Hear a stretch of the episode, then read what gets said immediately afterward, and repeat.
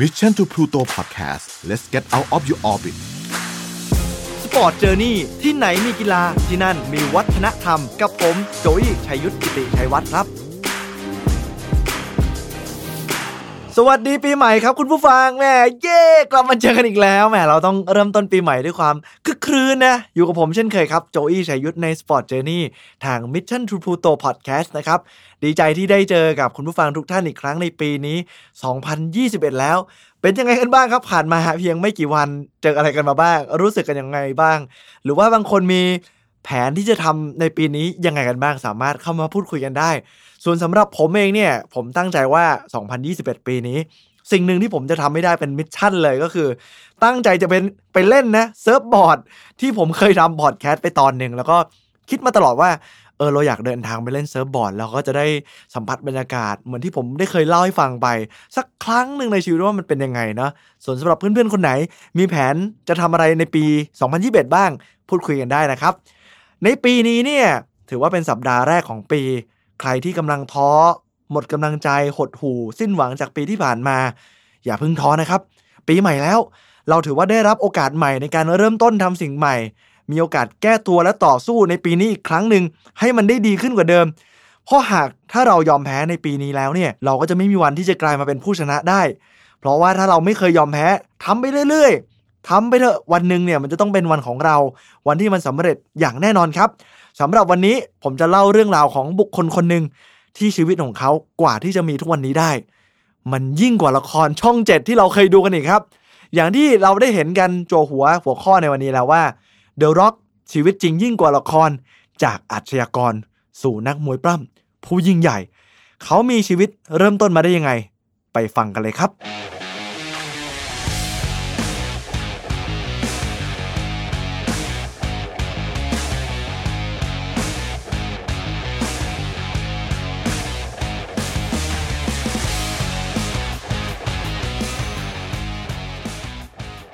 เขาคนนี้นะครับชื่อจริงว่าเดเวนจอห์นสันนะครับหรือว่าเดอะร็อกที่เราคุ้นเคยกันนั่นแหละครับ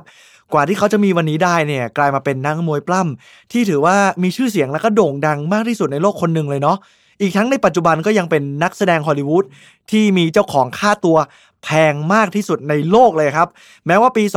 2020 หรือว่าปีที่ผ่านมาที่เป็นเรื่องราวของโควิดเนี่ยเขาก็ยังถือว่าเป็นอันดับหนึ่งเนาะเพราะว่าก็ยังมีหนังใหม่จากทาง Netflix แล้วก็ที่ได้เซ็นสัญญาจะถ่ายหนังกันเนี่ยอีกประมาณสัก 2 เรื่องได้ ก็กวาดรายได้ไปมากมาย แต่กว่าที่เขาจะมีวันนี้ได้ประสบความสำเร็จแบบนี้ ชีวิตเขา ล้มลุกคลุกคานผ่านอะไรมาบ้าง เคยเกือบติดคุกเป็นอาชญากร ขโมยของวิ่งราว เป็นนักเลงข้างถนน เป็นนักอเมริกันฟุตบอล นักมวยปล้ำนักแสดง กว่าที่จะมีวันนี้ได้ มีอะไรบ้างนะครับ เดอะร็อกคนนี้เนี่ยเดเวนดักราจอห์นสันเนี่ยเกิดเมื่อวันที่ 2 พฤษภาคม 1972 เป็นลูกครึ่งแคนาดาอเมริกัน จริง ๆ แล้วนะครับเขามีหลายเชื้อชาติผสมอยู่ในตัวเลยแหละครับ คือด้วยความที่คุณพ่อของเขาเนี่ยเป็นคนแอฟริกันอเมริกัน ส่วนคุณปู่ของเขาสืบเชื้อสายซามัว ซามัวเนี่ยเป็นหมู่เกาะแห่งหนึ่งที่อยู่แถวมหาสมุทรแปซิฟิกตอนใต้ ก็คือเป็นอีกหนึ่งประเทศที่เราไม่ค่อยจะคุ้นหู แต่ก็เป็นเกาะที่มีขนาดที่ค่อนข้างจะใหญ่ แล้วก็มีผู้คนชนเผ่าต่างๆ อาศัยอยู่ หลังจากนั้นเนี่ยคุณปู่ก็ย้ายมาอยู่ที่อเมริกานะครับก็มีครอบครัวเกิดขึ้น จนมีคุณพ่อของเขานะครับ คุณพ่อของเขาเนี่ยมีอาชีพเป็นนักมวยปล้ำมาก่อนครับ แล้วก็มีดีกรีเป็นถึงแชมป์แบบ tag team และถือว่าเป็นนักมวยปล้ำเชื้อสายแอฟริกันอเมริกันคนแรก ที่ได้แชมป์แบบ tag team ไปครองด้วยแชมป์แบบ tag team ก็คือเหมือนเรามีทีม 2 คน 4 คนแล้วก็ไปแข่งกันจนทีมของเราเนี่ยสามารถเอาชนะทุกทีมที่มาลงทัวร์นาเมนต์นี้ได้แล้วก็เป็นแชมป์นะครับคุณพ่อของเขาเนี่ยมีชื่อว่าร็อกกี้จอห์นสันหรือได้รับฉายาในวงการมวยปล้ำว่า Soul Man ส่วนคุณปู่ของเขาก็เป็นนักมวยปล้ำเช่นเดียวกันนะฮะ แล้วก็มี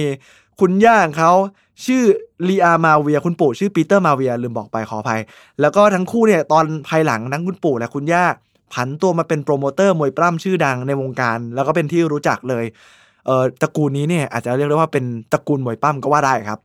ส่วนชื่อเสียงของครอบครัวเขาในฐานะนักมวยปั้มถ้าถือว่าในวงการมวยปั้มเนี่ยอย่างที่ผมบอกไปว่า ดังมากๆในระดับหนึ่งแต่ชื่อเสียงความดังเนี่ยมันก็เป็นเหมือนกับดาบสองคมนะครับคุณผู้ฟัง เพราะว่า เดอะร็อกในวัยเด็กเนี่ยเขามีรูปร่างที่ตัวใหญ่ดูแข็งแรงตั้งแต่เด็กเลย แล้วก็ด้วยความที่เป็นลูกของนักมวยปล้ำเนี่ยทำให้มีนักเลงหรือว่าคนในหมู่บ้านหรือว่าในย่านละแวกของเขาเนี่ยมักจะมาท้าตีท้าต่อยอยากลองดีกับเดอะร็อกมาโดยตลอด ซึ่งเขาเองก็เป็นคนที่ไม่ยอมใครตั้งแต่เด็กอยู่แล้ว แล้วก็หลีกเลี่ยงในการต่อสู้นี่ไม่ได้ก็เกิดการชกตีชกต่อยอยู่เป็นประจำครับ ส่วนคุณพ่อของเขาเนี่ยด้วยความที่เป็นนักมวยปล้ำก็ได้ถ่ายทอดวิชาสอนมวยสอนวิธีการต่อสู้ให้กับเดอะร็อกตั้งแต่วัยเด็ก ก็เลยทำให้เดอะร็อกเนี่ยโตมาแบบที่ไม่เคยกลัวใครเลย ด้วยความที่ตัวใหญ่แข็งแรงแล้วก็มีวิชาด้วย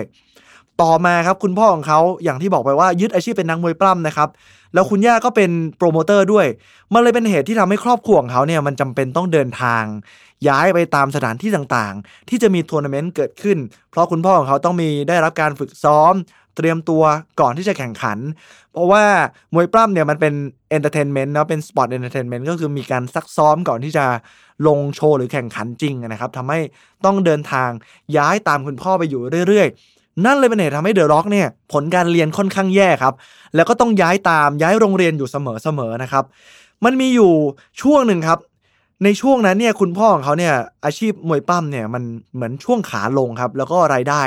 ค่อนข้างย่ำแย่ แล้วก็มวยปั้มในตอนนั้นมันไม่ได้แพร่หลายและได้รับความนิยมเหมือนเชกเช่นในปัจจุบันนะครับ มันเลยทำให้ครอบครัวของเขาเนี่ยลำบากมากๆ แล้วก็ขัดสนในเรื่องของเงินรายได้ จนไม่สามารถจ่ายค่าเช่าอพาร์ตเมนต์ได้ เป็นเวลานานหลายเดือนครับทำให้ครอบครัวของเขาเออถูกไล่ออกจากอพาร์ตเมนต์หรือว่าถูกเตะกระเด็นออกมาจากอพาร์ตเมนต์ก็ว่าได้ครับ จนสุดท้ายแล้วเนี่ย ครอบครัวก็ไม่มีเงินติดตัวเลย เดอะร็อกในตอนนั้นเนี่ยอายุ 14 แล้วกำลังที่จะเติบโตแบบเป็นช่วงหัวเลี้ยวหัวต่อในวัยเด็ก โตเป็นหนุ่มรูปร่างสูงใหญ่แล้วก็มีวิชาต่อสู้ แล้วก็ไม่กลัวใคร กลายเป็นเหมือนหัวหน้าแก๊งของกลุ่มเพื่อนที่เป็นเด็กซ่าๆหน่อยในระดับหนึ่งนะฮะเขาก็ชวนกันไปทำวีรกรรมต่างๆ ด้วยการไปปล้นหรือว่าวิ่งราวขโมยกระเป๋าครับ เพราะว่าพวกเขาเนี่ยไม่มีเงินที่จะแม้แต่จะซื้อของดีๆ ใช้เหมือนเด็กคนอื่นๆ หรือว่า จ่ายค่าเช่าบ้านที่พ่อแม่เขาก็ทำไม่ได้ พออย่างนั้นเนี่ยอยากได้อะไรก็พ่อแม่ก็ไม่สามารถเติมเต็มในส่วนนี้ได้เดอะล็อกก็เลยต้องทำการด้วยการไปขโมยของ หรือว่าขโมยกระเป๋า จากสถานที่ท่องเที่ยวต่างๆนะครับที่คนเนี่ยเขาตั้งใจจะมาช้อปปิ้งมาซื้อของทำให้เขาเนี่ยถูกจับครับแล้วก็ดำเนินคดีขึ้นโรงขึ้นศาลในวัยเด็ก เขาเล่าว่าถูกจับกลุ่มและควบคุมตัวมากถึง 9 ครั้งด้วยกัน ถือว่าเป็นจำนวนที่เยอะมากนะครับในในวัยเด็กเนี่ย แต่ด้วยความโชคดี เขาก็มักจะถูกกักตัวเพียงแค่ชั่วคราว และท้ายที่สุดก็ถูกปล่อยออกมาเสมอ ซึ่งเขาได้ออกมาเล่าเรื่องนี้ในภายหลังได้ให้เหตุผลว่าสาเหตุที่เขาจำใจต้องตัดสินใจกลายมาเป็นอาชญากร หรือว่าขโมย วิ่งราว ชิงทรัพย์เอาของไปขายแบบนี้เนี่ย เพราะว่ามีครั้งหนึ่งครับที่เดอะล็อกกลับมาบ้าน แล้วเห็นว่าคุณแม่เขาเนี่ยนั่งอยู่ในห้องเพียงลำพัง แล้วในขณะที่นั่งอยู่ในตอนนั้นเนี่ยคุณแม่เขาก็เริ่มร้องไห้ น้ำตาไหลอยู่คนเดียว เพราะว่าไม่มีเงินมาจุนเจือครอบครัว ครอบครัวเต็มไปด้วยความยากลำบากไม่สามารถซื้อของหรือว่าหาของดีๆมากินได้ เดอะล็อกในวัยเด็กเนี่ยพอเห็นคุณแม่ที่เขารักมากๆกำลังนั่งร้องไห้กับสิ่งที่มันเกิดขึ้น กับที่ครอบครัวเขากำลังประสบพบเจอเนี่ยเขาจึงจำเป็นต้องทำในสิ่งที่เด็กในวัยนั้นเนี่ย คิดออกเพียงแค่ทางเดียวก็คือการขโมย ซึ่งเขาก็บอกว่าเขารู้สึกเสียใจมากๆที่ในตอนนั้นเขาตัดสินใจทำเรื่องราวแบบนั้นลงไป แล้วก็ผิดหวังกับการกระทำของตัวเอง ถ้าย้อนเวลากลับไปได้ เขาก็อยากจะไม่ทำสิ่งเหล่านั้นนะครับ พอเวลาล่วงเลยผ่านไปครับจนเดอะร็อกอายุ 16 ปีนะครับในตอนนั้นเนี่ยเขาเติบโตขึ้นมากกว่าเดิมอีกครับ เขาสูงถึง 193เซนติเมตรนะครับ ในวัย 16 เท่านั้นนะ แล้วก็มีน้ำหนักตัวถึง 102 กิโลกรัม คือได้คิดแล้วเนี่ยคือโอ้โหรูปร่างสูงใหญ่ตัวใหญ่มากในเด็กอายุ 16 ผมเชื่อว่าเด็กอายุ 16 เนี่ย ตอนผมอายุ 16 ผมยังสูงแบบ 170 นิดๆเองอะ่ะก็คือคือสูงมากสำหรับคนเอเชียนะ แต่นี่คือแบบเออเป็นคนอเมริกันเนาะแล้วก็เป็นลูกครึ่งด้วยแอฟริกัน แล้วก็มีซามัวเข้ามาอีก ผมก็ถ้าเจอแบบนี้เนี่ยเดอะร็อกในวัย 16 ผมคงไม่กล้ามีเรื่องครับ นั่นเลยทำให้เขากลายเป็นลูกพี่ใหญ่เลย จากนั้นเนี่ยเดอะร็อกก็ต้องทำการย้ายโรงเรียนอีกครั้งนะครับ คราวนี้เนี่ยเขาไปที่เพนซิลเวเนียในเมืองเบธเลเฮมครับ ชื่อโรงเรียนว่า Freedom High School ในชีวิตเขาเล่าว่าโรงเรียนใหม่ที่เขาย้ายในตอนนั้นเนี่ยเขาพบเข้ากับห้องน้ำชาย ที่มันสกปรกมากๆ ส่งกลิ่นเหม็นออกมา จนเขาแทบอยากจะอ้วกไม่อยากจะเข้าห้องน้ำห้องนี้เลยครับ ด้วยความที่มีวันหนึ่งเดอะล็อกเนี่ย ปวดท้องครับแล้วอยากจะนั่งห้องน้ำที่แบบสบายสบายใจหน่อยคือเวลาเราแบบต้องการจะถ่ายเนาะเราก็อยากเจอห้องน้ำที่มันแบบสบายใจแบบไม่ได้รู้สึกแบบอื้อหรือกระมิดกระเมียเนาะเขาก็เลยทำยังไงครับเขาแอบไปเข้าห้องน้ำของอาจารย์นะครับหรือของคุณครูเออพอเขากำลังแอบใช้ห้องน้ำอยู่ในขณะนั้นเนี่ยก็มีเสียงเคาะประตูดังเกิดขึ้นป๊อกป๊อกป๊อกใครอยู่ในนั้นเนี่ยเออก็กลายเป็นถามว่า อยากรู้ว่าในนั้นคนที่เข้าอยู่เนี่ยคืออาจารย์หรือนักเรียน ซึ่ง ผมเชื่อว่าส่วนใหญ่แล้วเนี่ยก็น่าจะมีนักเรียนจำนวนมากนี่แหละแอบไปเข้าห้องน้ำของอาจารย์นะครับจึงทำให้อาจารย์เนี่ยเขามักจะเหมือนมีการทำแบบนี้เพื่อเป็นการเช็คว่าใครอยู่ในห้องน้ำกันแน่ ซึ่งเดอะล็อกเนี่ยก็ได้ทำการเปิดประตูออกมาหลังจากใช้ห้องน้ำเสร็จนะครับเขาก็ถูกดุด่าว่าทำไมเธอถึงไม่ยอมเคารพกฎของโรงเรียน แล้วทำไมถึงมาใช้ห้องน้ำครูแบบนี้ได้เดอะล็อกในตอนนั้นเนี่ยเขาก็กำลังแบบโอ้โหเป็นพี่ใหญ่เนาะเป็นเหมือนแบบห้าวหน่อย นักเลงหน่อยก็โมโหเหมือนกันก็เถียง ครูรุนแรงไม่ยอมให้ครูมาว่าเขาฝ่ายเดียว แล้วเขาก็อ้างถึงความสกปรกห้องน้ำของนักเรียนชายต่างๆ แล้วก็ตะคอกกับครูด้วยความรุนแรงเช่นกันว่า ตอนที่ครูมาเคาะประตูไล่ผมออกจากห้องน้ำเนี่ย ครูผมกำลังใช้ห้องน้ำอยู่ และถ้าครูอยากจะใช้ห้องน้ำห้องเดียวกันกับผมเนี่ย ครูก็ต้องรอผมใช้ให้เสร็จก่อน เออ มันก็กลายเป็นว่าความรุนแรงของสองคนนี้เนี่ยมันมันเกิดขึ้นมาจนเดอะร็อกเนี่ยก็ถูกเรียกพบ เข้ากับครูใหญ่แล้วก็ถูกตักเตือน แล้วก็พูดถึงบทลงโทษที่จะตามมานะครับจนสุดท้ายแล้วเนี่ยเดอะล็อกเขาก็มีสติใจเย็นลงเนี่ยเขาก็รู้สึกว่าสิ่งที่ตัวเองทำเนี่ยมันเป็นสิ่งที่ผิดแล้วไม่ดีเขาเลยเดินทางไปหาคุณครูคนนั้น แล้วก็ไปขอโทษในสิ่งที่เขาทำลงไป ซึ่งครูคนนั้นเนี่ยมีชื่อว่าคุณโจดีชวิกนะครับซึ่งคนคนนี้เนี่ยจะกลายมาเป็นผู้ที่เข้ามาเปลี่ยนแปลงชีวิตของเดอะร็อกโดยที่เขาไม่รู้ตัวเลยครับ ในตอนที่เดอะร็อกเอ่ยปากขอโทษกับครูของเขาไป คุณครูอย่างคุณโจดีชวิกนะครับได้มองข้ามเรื่องราวที่ที่มันผ่านไปแล้ว แล้วเขาไม่ได้กดเครื่องเดอะล็อกเลย เพียงแต่สิ่งที่เขาเกิดขึ้นเนี่ยเขาได้สำรวจรูปร่างของเด็กหนุ่มวัย 16 คนนี้เนี่ยที่มีความสูงถึง 193เซนติเมตรพร้อมกับร่างกายที่กำยำล่ำสันเนี่ยคุณโจดีชวิกเนี่ยก็คว้ามือเดอะล็อกขึ้นมาแล้วบอกว่าฉันไม่ได้โกรธนายหรอก ฉันให้อภัยนาย แต่ครูโจดีชวิกเนี่ยก็เป็นห่วงด้วยความที่รู้ว่าเดอะล็อกเนี่ยมีความใจร้อนดุดัน เลยชวนเดอะล็อกว่า ฉันต้องการให้นายมาอยู่ในทีมฟุตบอลของโรงเรียน หรือทีมที่ฉันกำลังคุมอยู่ มาเล่นฟุตบอลให้กับฉันสิ นั่นเลยเป็นจุดเริ่มต้นที่ทำให้เขา เหมือนเจอหนทางที่จะได้ใช้พลังอารมณ์และร่างกาย ในสิ่งที่ถูกที่ควรสักทีครับเดอะล็อกเลยเริ่มได้ขัดเกลาฝีมือ ด้านกีฬาอย่างอเมริกันฟุตบอล เขาได้เปรียบทั้งสรีระร่างกาย ความแข็งแกร่งของกล้ามเนื้อ จนเขาได้อยู่ในตำแหน่งที่ชื่อว่า defense line หรือว่าการป้องกัน ที่จะต้องหยุดยั้งฝั่งตรงข้ามในการพาลูกข้ามเส้นฝั่งของเขาให้ได้ เขาฉายแววแล้วก็เล่นได้ดีมากครับ เจ้าตัวก็ยังมีนิสัยเลือดร้อนอยู่เป็นปกตินะครับ แต่การที่เขาดุดันก้าวร้าวเลือดร้อนในกีฬานี้เนี่ยมันกลับเป็นสิ่งที่มันส่งผลดีเขามีความสามารถจนถูกแมวมองครับ เข้ามาสนใจจะพาเด็กคนนี้เนี่ยให้เหมือนเป็นการให้ทุนนะครับไปเรียนในมหาวิทยาลัย เขาเนี่ยกลายเป็นดาวรุ่งที่น่าจับตามอง เพราะว่าสามารถพาโรงเรียนของเขาคว้าแชมป์อเมริกันฟุตบอลได้ในภูมิภาคของเขานะครับจนในปี 1991 เนี่ยมหาวิทยาลัยนะครับแมมี่เออหรือว่าชื่อทีมนะครับที่ชื่อว่าแมมี่เฮอริเคนเนี่ยเสนอทุนเรียนฟรีให้กับเขา เพื่อให้เขาได้มาเล่นในมหาลัยในฐานะนักกีฬาอเมริกันฟุตบอล ซึ่งเขาก็ตัดสินใจตอบรับข้อเสนอทันที เขาก็เต็มไปด้วยความดีใจแล้วก็ ครอบครัวก็เนี่ยก็รู้สึกยินดีมากที่เดอะร็อกได้ทุนเรียนฟรี ก็ทำให้ลดปัญหาค่าเราเรียนของด้านมหาวิทยาลัยที่มีราคาแพงมาก ๆ ไปได้นะครับพอเดอะร็อกเข้าไปเล่นในรั้วมหาวิทยาลัยครับ สิ่งที่เกิดขึ้นมันกลับไม่ได้โรยด้วยกลีบกุหลาบ หรือสิ่งที่เขาคาดฝันอย่างที่เขาคิดครับ ตอนที่เขามาใหม่ๆเนี่ยเขากลายเป็นเด็กปีหนึ่งที่ได้ลงตัวจริงและทำผลงานได้ยอดเยี่ยมก็จริง และมีผลงานที่น่าจับตามอง แต่สิ่งที่มันเกิดขึ้นที่มันเลวร้ายกับชีวิตของเขา คือเดอะร็อก ได้รับบาดเจ็บอย่างรุนแรงที่หัวไหล่ของเขา จากการเข้าปะทะกับคู่แข่งครับทำให้เขาเนี่ยต้องได้รับการหยุดพักเป็นเวลานานหลายเดือนเลย พักทั้งจากการซ้อมจากการแข่งขันห่างล้างสนามไปนานเลยครับ สิ่งที่มหาวิทยาลัยทำก็คือ หาผู้เล่นคนใหม่ ที่จะมาเล่นแทนตำแหน่งของเดอะร็อกครับ แล้วเขาก็หาเจอนะครับ และสิ่งที่มันเกิดขึ้นก็คือ คนที่มาใหม่เนี่ยกลับเล่นดีกว่าที่เดอะล็อกทำได้ด้วยซ้ำ หลังจากที่เดอะล็อกหายเจ็บแล้วเนี่ยเขาเลยไม่สามารถก้าวขึ้นมาแย่งตำแหน่งตัวจริงได้อีกเลยครับ ประจวบเข้ากับในที่ช่วงในเวลานั้นเนี่ยเดอะล็อกก็บาดเจ็บรุนแรงมาก จากการที่ฝึกซ้อมแล้วก็ลงสนามประปายครับทั้งจากหัวไหล่ และที่มันเพิ่มมาก็คือหัวเข่าของเขาซึ่งตอนหลังเนี่ยเขาต้องได้รับการผ่าตัดหัวเข่าของเขาเนี่ยถึง 4 ครั้งด้วยกัน บาดเจ็บรุนแรงมาก จนทำให้เขาไม่สามารถคว้าตำแหน่งตัวจริงกลับมาได้เลย ภาพความฝันที่เขาจะได้ไปเล่นในลีก NFL ของอเมริกันเนี่ย มันเริ่มที่จะริบหรี่ลงไปครับ เพราะว่าในลีก NFL ทีมดังๆเนี่ยก็จะมาส่งแมวมองมาดู ผู้เล่นจากในรั้วมหาลัยต่างๆ ว่ามีใครที่จะพอจะดึงมาเซ็นสัญญา เป็นอนาคตของทีมได้หรือไม่เดอะร็อกไม่ได้รับโอกาสนั้น จากการขาดการลงสนามครับ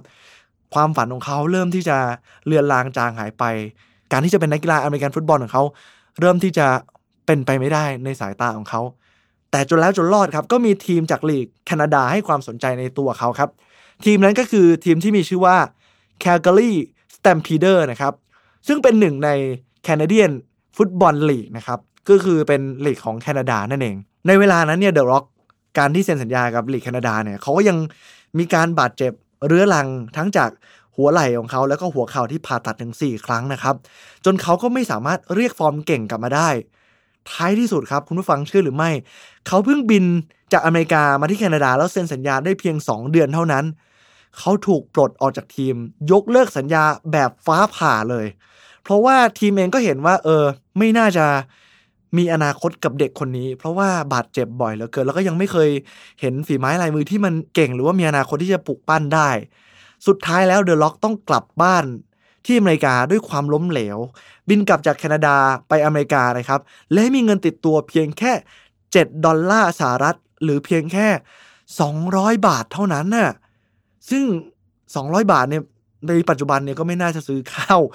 สักมื้อหนึ่งในอเมริกาได้แล้วเนาะอาจจะได้แค่แบบฮอทดอกสักชิ้นหนึ่งกับน้ำสักหนึ่งขวดนะเนาะเมื่อเขาเดินกลับมาครับ มันเหมือนคนที่หมดไฟหมดเรี่ยวแรง มันมืดแปดด้านไปหมด ไม่รู้ว่า ฉันเรียนจบมาแล้ว การที่ฉันฝันว่าจะเป็นนักอเมริกันฟุตบอลมันก็ล้มเหลวไปแล้ว เฮ้ยแล้วฉันจะทำยังไงดีอะ ฉันจะไปทางไหนเนี่ย ประจวบเข้ากับที่คุณพ่อเขาตอนนั้นเนี่ยกำลังที่จะเลิกเป็นนักมวยปล้ำก็เดินมาหาลูกแล้วบอกว่า เอ้ยถ้าอย่างนั้นเนี่ยลองมาเป็นนักมวยปล้ำเหมือนที่ครอบครัวเราเคยเป็นไหม มาลองเจริญรอยตามคุณปู่คุณย่าแล้วพ่อ เหมือนที่เคยเป็นไหมวงการนี้มันหาเลี้ยงครอบครัวเรามาทั้งชีวิต แล้วคุณพ่อเขาเชื่อว่าลูกชายของเขาเนี่ยจะสามารถ ประสบความสำเร็จได้ เพราะเดอะล็อกเนี่ยมีรูปร่างหน้าตาที่ดี แล้วก็แข็งแกร่ง แล้วก็มีทักษะที่คุณพ่อของเขาเนี่ยเคยฝึกฝนให้ในวัยเด็ก แล้วเชื่อว่าถ้าฝึกอีกนิดนึงต้องเก่งขึ้นและไปได้ไกลอย่างแน่นอนครับ นั่นเลยเป็นจุดเริ่มต้นของวงการมวยปล้ำในปี 1996 ครับ โดยเดอะร็อกเนี่ยได้เดบิวต์ตัวเองในชื่อว่า Rocky m a v i a โดยการเอาชื่อของคุณปู่และคุณพ่อของเขามารวมกันครับ ก่อนที่สุดท้ายแล้วเนี่ย จะเปลี่ยนชื่ออีกครั้งมาเป็นชื่อ The Rock และกลายมาเป็นแชมป์ WWE ทำลายสถิติอายุน้อยที่สุดที่เป็นแชมป์ในวัย 26 ปี ถือว่าประสบความสำเร็จอย่างรวดเร็วในวงการนักมวยปล้ำเลยแหละครับ แล้วก็เป็นคนที่มีชื่อเสียงโด่งดัง บวกกับที่ตอนนั้นกระแสมวยปล้ำมาแรงสุดๆ ครับ เดอะร็อกเริ่มโกยรายได้ทำเงินได้อย่างมากมาย แฟนๆหลายคนยกให้เขาเป็นนักมวยปล้ำที่เก่งและมีเสน่ห์ที่สุดที่เคยมีมา แต่อย่างที่เคยคุยกับนะติงไว้ว่ากีฬามวยปล้ำเนี่ยมันเป็น sport entertainment เนาะมันเป็นกีฬาที่มันเน้นความสนุก เหมือนละครเวที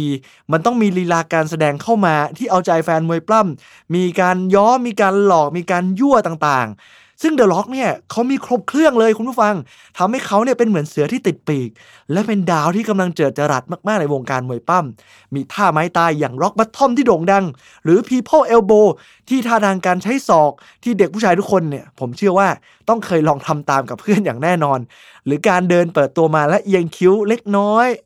แล้วก็เป็นท่าทางที่ยั่วยียวนกวนโมโหมากๆ เดอะร็อกเขาก็เคยได้รับฉายาว่าเป็น The People's Champ เลย เพราะว่าสามารถครองแชมป์ได้อย่างรวดเร็วครับ ตลอดระยะเวลา 9 ปีในฐานะอาชีพมวยปล้ำของดเวย์นจอห์นสันหรือเดอะร็อกเนี่ยเขาเป็นแชมป์โลกถึง 9 สมัยด้วยกัน และคว้าแชมป์โลก WWE มาได้ถึง 7 สมัย คว้าแชมป์โลก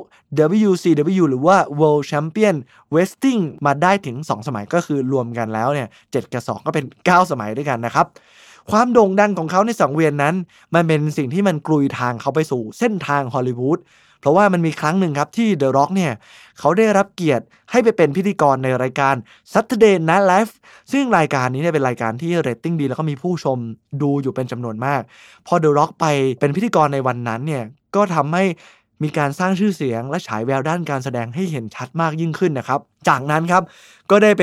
ร่วมเล่นซิทคอม ชื่อว่า SNL เป็นแนวตลกครับ แล้วก็กลายว่าประสบความสำเร็จเรียกเรตติ้งได้อย่างมากมาย และสิ่งที่มันสำคัญที่สุดมากไปกว่านั้นก็คือ มันเป็นการที่ทำให้ทุกคนและคนทั้งโลกได้รู้ว่าเขาสามารถเป็นนักแสดงได้ดีอีกด้วยล่ะครับ จนในปี 2001 โอกาสแจ้งเกิดอย่างเต็มตัวของเขาก็มากับภาพยนตร์ที่มีชื่อว่า The Mummy Returns ผมเชื่อว่าทุกคนคุ้นอย่างแน่นอน ถือว่าเป็นภาคต่อของ The Mummy ที่ประสบความสำเร็จ ก็คือมีแฟนหนังเรื่องนี้รอดูอยู่แล้ว เขาถูกวางตัวเป็นบทในชื่อว่า Scorpion King นะครับ เป็นตัวร้ายในเรื่องนี้เนี่ยแหละ แล้วก็เป็นบอสตัวสุดท้าย เขาเล่ากันว่าเรื่องนี้เนี่ยเดอะล็อกมีเวลาปรากฏตัวในภาพยนตร์ไม่กี่นาทีเท่านั้น แต่มันกลับเป็นสิ่งที่ทรงพลังมากๆ เป็นตัวร้ายที่มันโดดเด่นมีเสน่ห์และทรงพลัง